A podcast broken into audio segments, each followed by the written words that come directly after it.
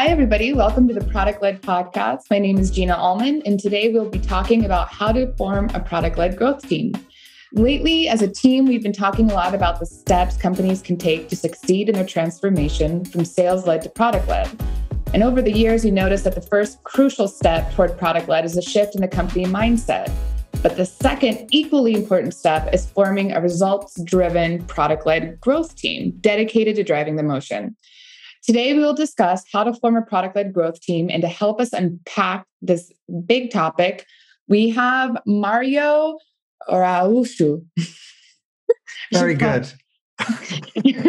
Mario is a renaissance man in the product led growth space as he successfully led a PLG movement in OutSystems before there were frameworks and tools. Mario, welcome to the show. Thank you. Thank you. Very happy to be here.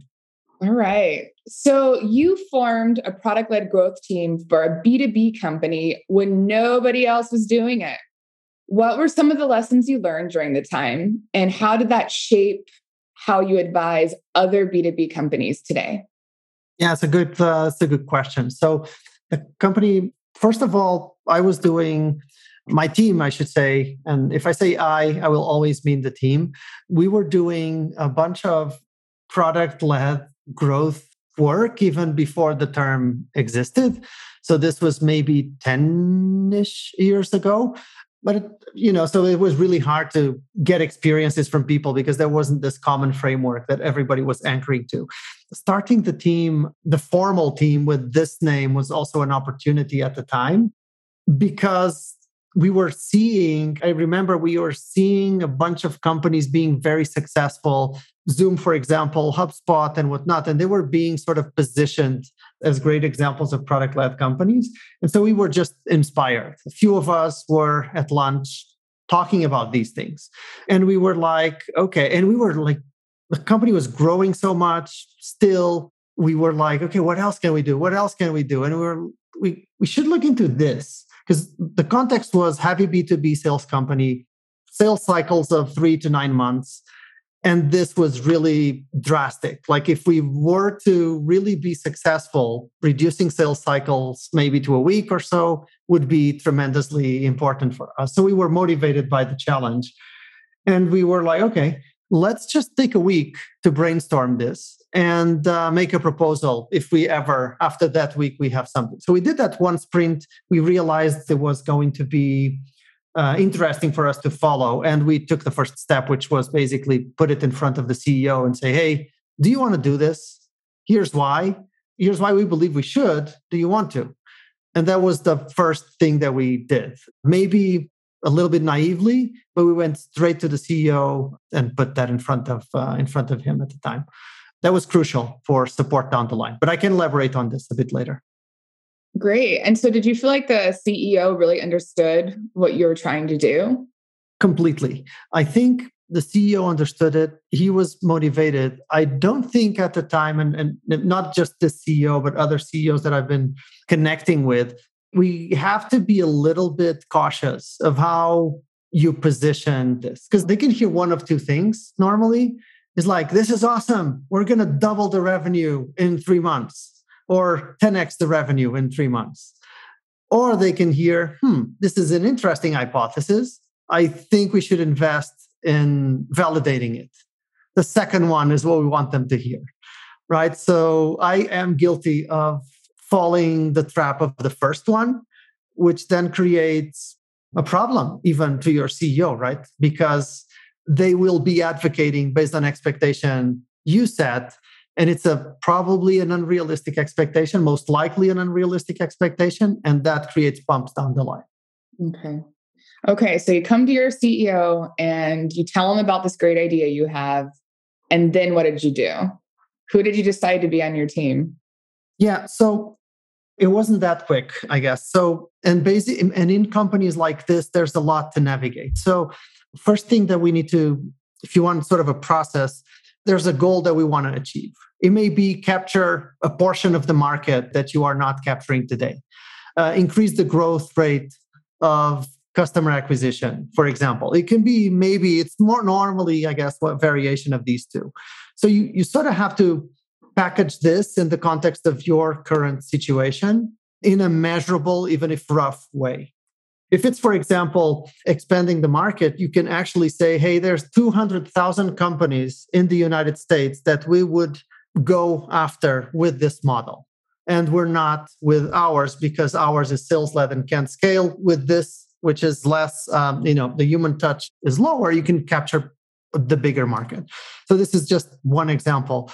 And so this North Star, say 200,000 companies in the United States, becomes your, your North Star. And so the goal is to capture a percentage of these companies as customers or users.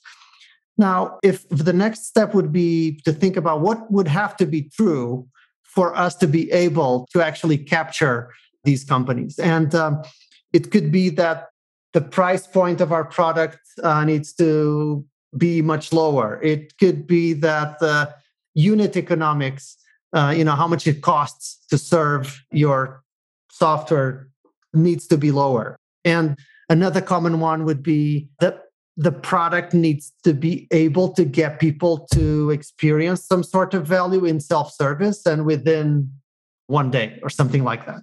So, this is, and you create sort of a narrative around these things that you use to convince not only the CEO, I think it's um, the one person that you need to bring in for reasons that we can discuss later.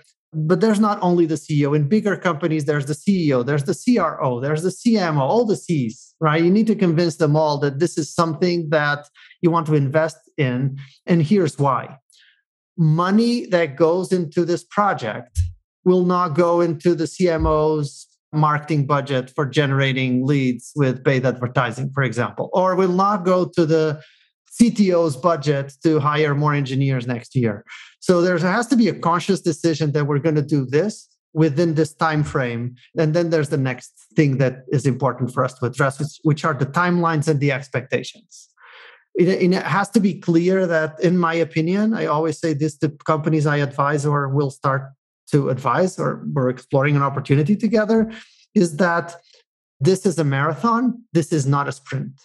You may get lucky, but most probably you won't. And so don't count on impacting the numbers in the first two, three quarters. Give the team some space to experiment, to learn. If you trust that this is where you want to go, if you trust that that North Star is more well set, and if you trust your team to do the right thing, then that's important to set those expectations. Once you have the timelines and the expectations more or less set, then we start thinking, okay, what is the first thing that we're going to do that is directionally correct, that is going to get us in the right uh, path for our North Star? And that's how normally the I recommend that the first teams is, are created. So, say for example that one of the things that we want to do is, and this is one first step that is normally easy to get started, is set up an experimentation team around onboarding if you already have a trial version running. So let's just set up a very small team to look at the onboarding. And so that's the first team will work on improving the onboarding. First of all, measure how it is, compare it with the benchmarks of the industry or similar products, and then start improving that. So that's normally one first step. Okay, so to recap, to form a really good team, the very first step is you need buy-in. Mm-hmm. Right? So you got to you got to get your buy-in from the big guys, from the C-suite. Number 2, we need to name the goal, right? To understand like what the um, common objective is. Then you need to define timelines and expectations. And then understand the first step you need to take to meet your goals or objectives and then design your team around that. Correct. The last step is about, you know, come up with an initiative, something that is directionally correct. Come up with one thing and let's just start working on that one thing that we believe will add value by either improving something immediately or help with the learning of the team. So okay. there's only so much things you don't know. In your experience, a certain formula that helps teams drive results quicker? Or is it just really contextual based on the product and the segments they're using or they're working with? So if it's a heavy, depends on the context, but there are a couple of common ones, I guess. So for a B2B team, sales led team, sales led company, there's normally one thing that they can start doing, which is optimizing the time to value of their product, mm-hmm. regardless mm-hmm. of anything else. If they optimize the time to value of the product, my conversations are almost always like this. And they normally say, Oh, it's like you were in our meetings. And uh, we were to get yesterday, I guess, Gina, you and I on a meeting. And the guy was saying, Oh, it feels like you were in our meetings in the last couple of uh, weeks or so, because it's almost always this. It's okay. the you have a product, it's a B2B product. I'm guessing, I'm always saying this, I'm guessing your product has maybe a three to six months time to value, and customer success team needs to be heavily involved. And not all of them get there. And so going from that to a self-service experience, a self-service experience where you sign up and you get the value immediately, that's a people are looking at a mountain and they don't know how to climb it, if this metaphor makes sense.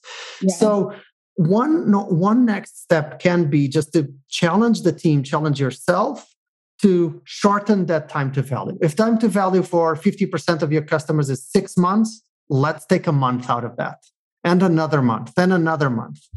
Regardless if you succeed, becoming like a, the full self service product that you envisioned when this whole thing started in your company, if you do this for a couple of months, your product will be better after a few months than okay. what it was before. So you made progress. It's directionally correct. Do you have a self service product ready? Do you have maybe lower cost of economics? Maybe not, but your product is better. Mm-hmm. You are more competitive. You need less resources for people to get to value, and they get to value quicker. So that's already a step in the right direction.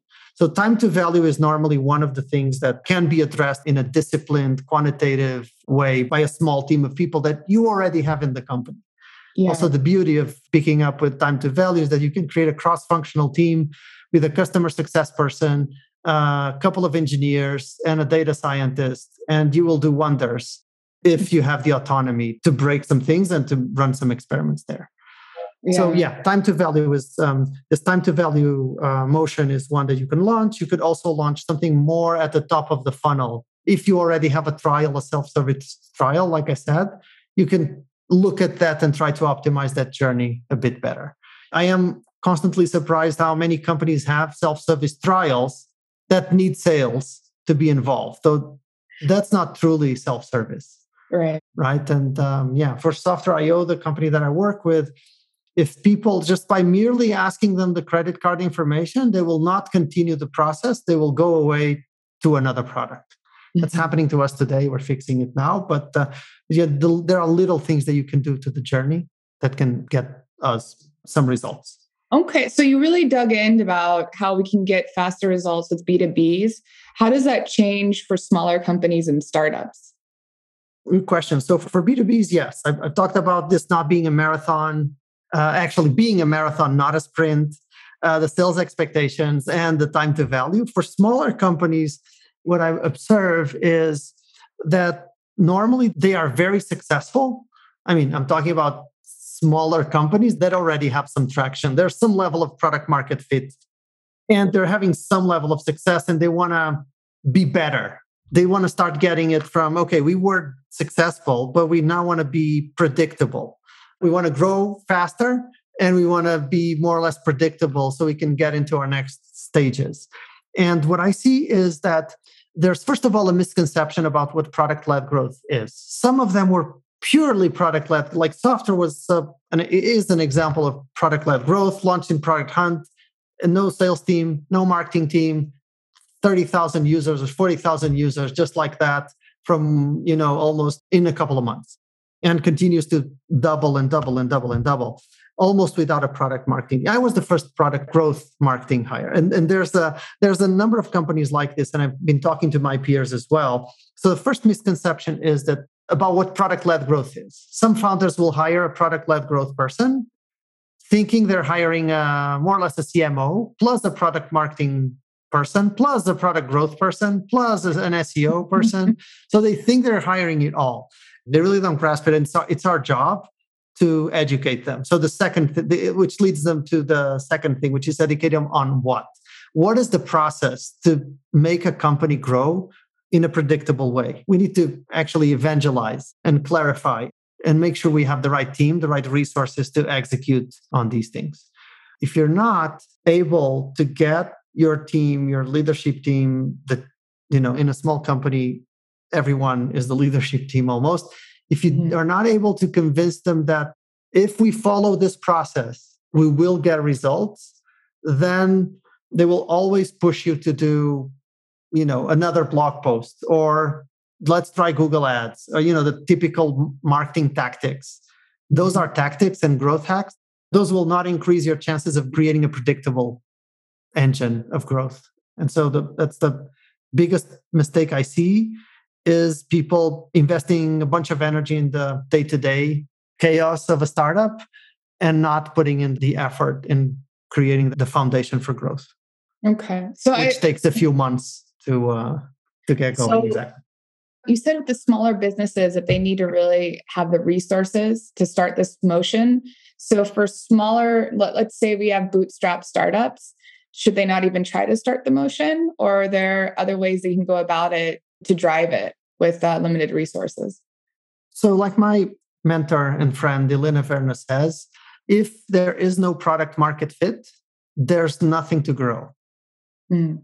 Right? So that there has to be product market fit. There has to be, you have to be at that stage. If there's product market fit, then you bring the growth team to blow it up. And so that's the stage there. As far as resources are concerned, I like to think about it this way.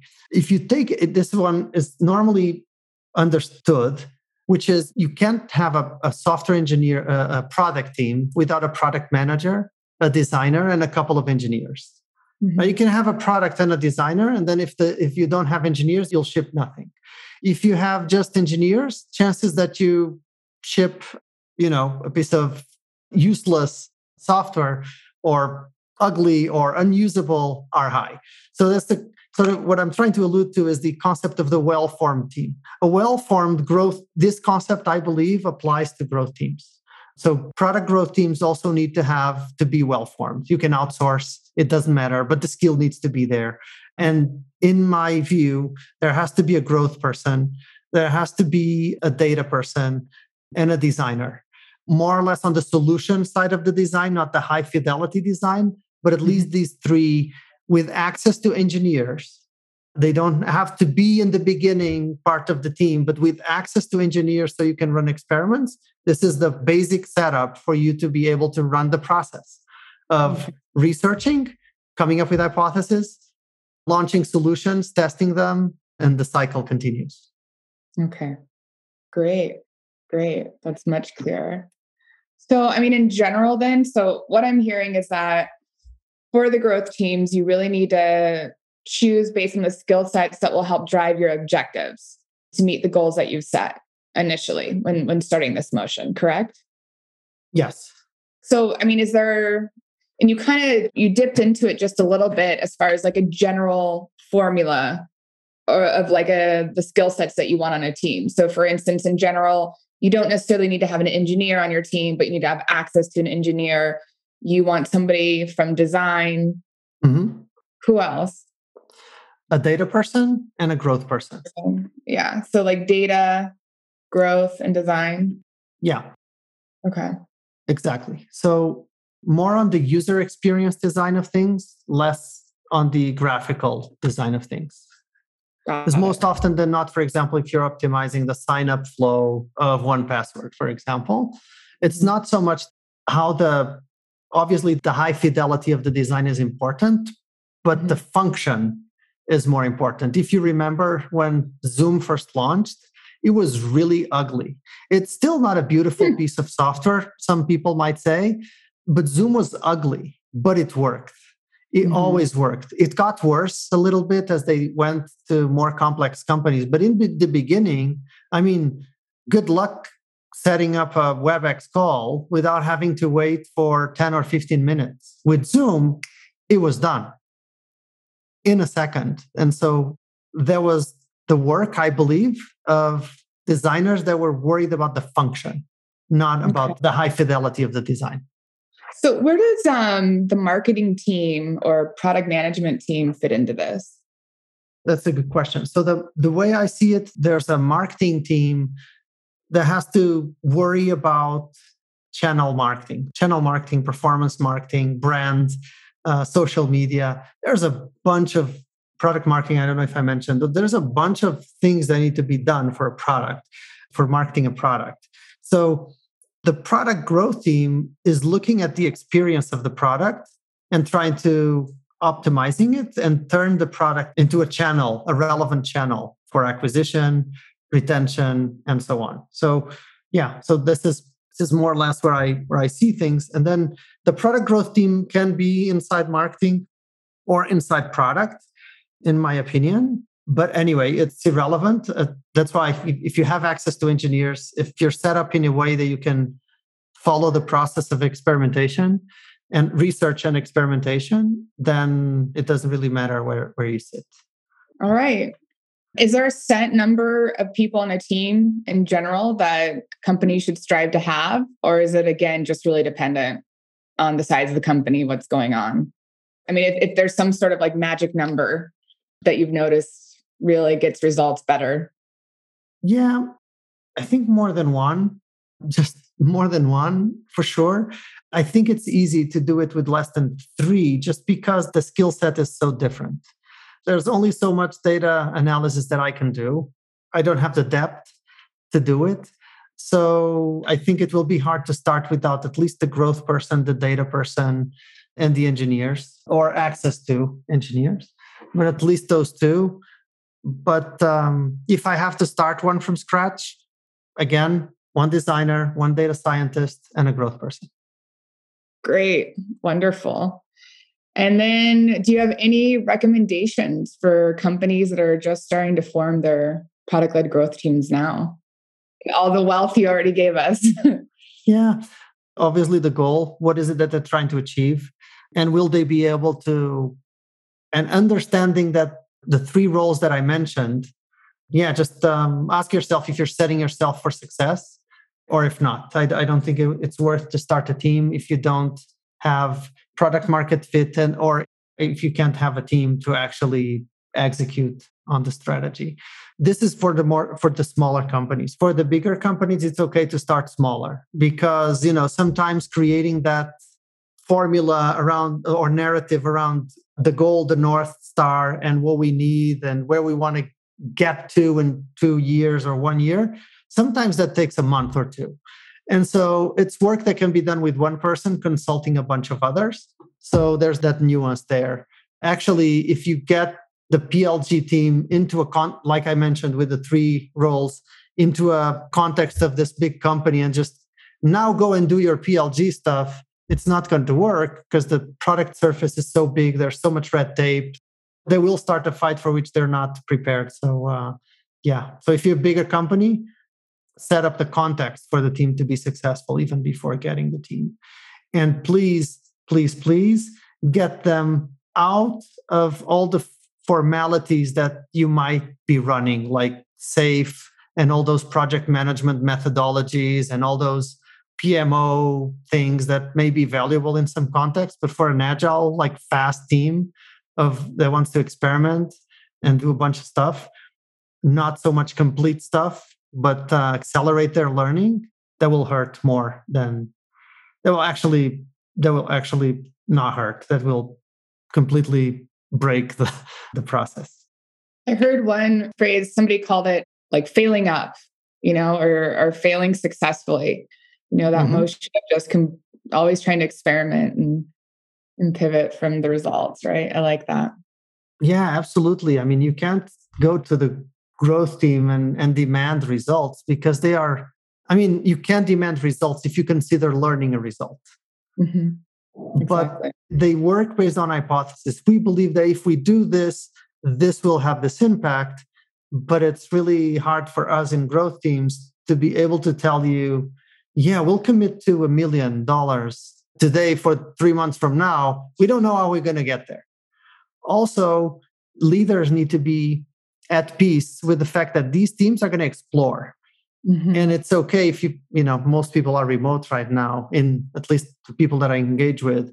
But you know it's okay if a team member takes a break to read the book or two, takes a break just to walk outside and think about and just think and get the steam down because it's a cre- as much a creative as a scientific work.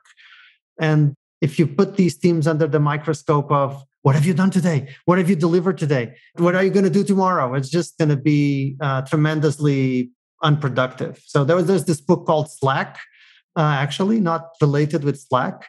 Um, it was actually before Slack the product was launched. That is very well illustrative of this. Yeah, I feel like that really speaks to that shift, that major shift in uh, changing the cultural mindset too. I mean, what company do you know is like? all right, guys, we're going to form a team and we're going to fail a bunch of times and we're going to pay you to fail, you know, because so many exactly. times like success based rewards. Um, exactly. Um, and this strategy is completely challenging that, you know? Exactly. Um, exactly. Yeah. And there's there's this example I give of a manager that goes to the growth leader and asks, Hey, tell me all the experiments that you're gonna run in the next three months. like you know, yeah. how can you possibly no. know? Right? It's just exactly. It, unless you've been doing a lousy job executing on the experiments, there's no way you will know. Yeah, if you know, you're not doing it right. exactly, exactly, yeah. precisely, yeah. precisely. Yeah. So, uh, yeah, again, managers out there, cut your growth people some slack, uh, and you'll be amazed on how much more creative they were they're going to be. Awesome. Well, great. This has been really fun, Mario. And I think we ending here with a really good idea of how we can get some teams going for both B2B, larger companies, and uh, smaller and startups. So thank you very much for your time. Thank you for having me. It was great. Thank you for listening to the Product Led Podcast. If you found this episode helpful, please share it with a colleague or friends you know who might benefit. We are always looking at which episodes get the most listens so we know which content to create more of. So if you want more of this particular type of content or style of episode, please share it out. And in return, here's your selfish reason to do this. Uh, we will definitely create more content just like this episode. and if that's not your style, please leave us a review wherever you listen to podcasts and tell us your favorite part about this podcast. I personally read every single one of these reviews, and it gives me more ideas on what content we should do more of. Happy growing.